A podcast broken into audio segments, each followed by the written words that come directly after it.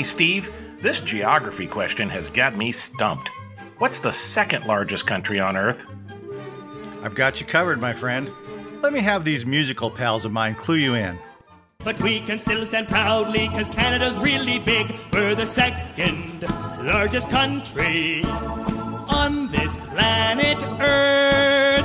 And if Russia keeps on shrinking, then soon we'll be first. As long as we keep Quebec. I'm Randy Hodgins. And I'm Steve McClellan, and I planted that question just so we could introduce today's legend, the Arrogant Worms, a long running Canadian trio who blend bouncy melodies with witty lyrics about all sorts of things, including Canada itself. The Worms got their start on college radio in 1991 at Queen's University in Kingston, Ontario, and the current trio of Trevor Strong, Mike McCormick, and Chris Patterson solidified in 1995. While their onstage banter is filled with comedy, the Worms are primarily a musical act. Food is a frequent topic, and one of their best loved songs focuses on the dilemma we all face when we find out that carrot juice has a victim. Here's a taste. Vegetables live in oppression, served on our tables each night. This killing of veggies is madness. I say we take up the fight. Salads are only for murderers, coleslaw's a fascist regime. Don't think that they don't have feelings just cause a radish can't scream. Not surprisingly, songs like that caught the ear of novelty music fans.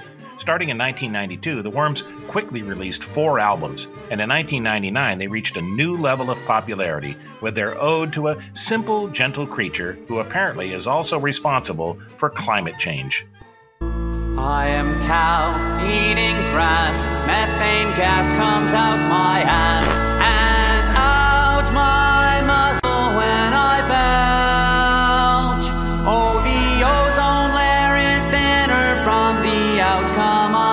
dinner. I am cow, I am cow, I've got gas.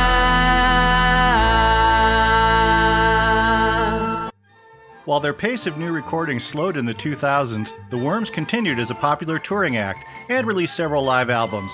And in 2016, their subtly titled First Farewell album led to dozens of new songs over the next few years. In concert, the Worms blend these new songs with their original classics, including this gem, which seems made for the present moment.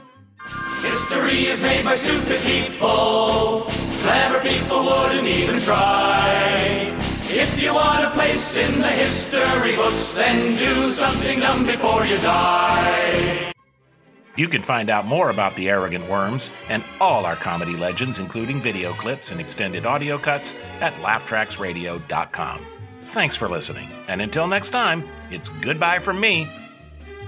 And it's goodbye from him. Goodbye, everybody.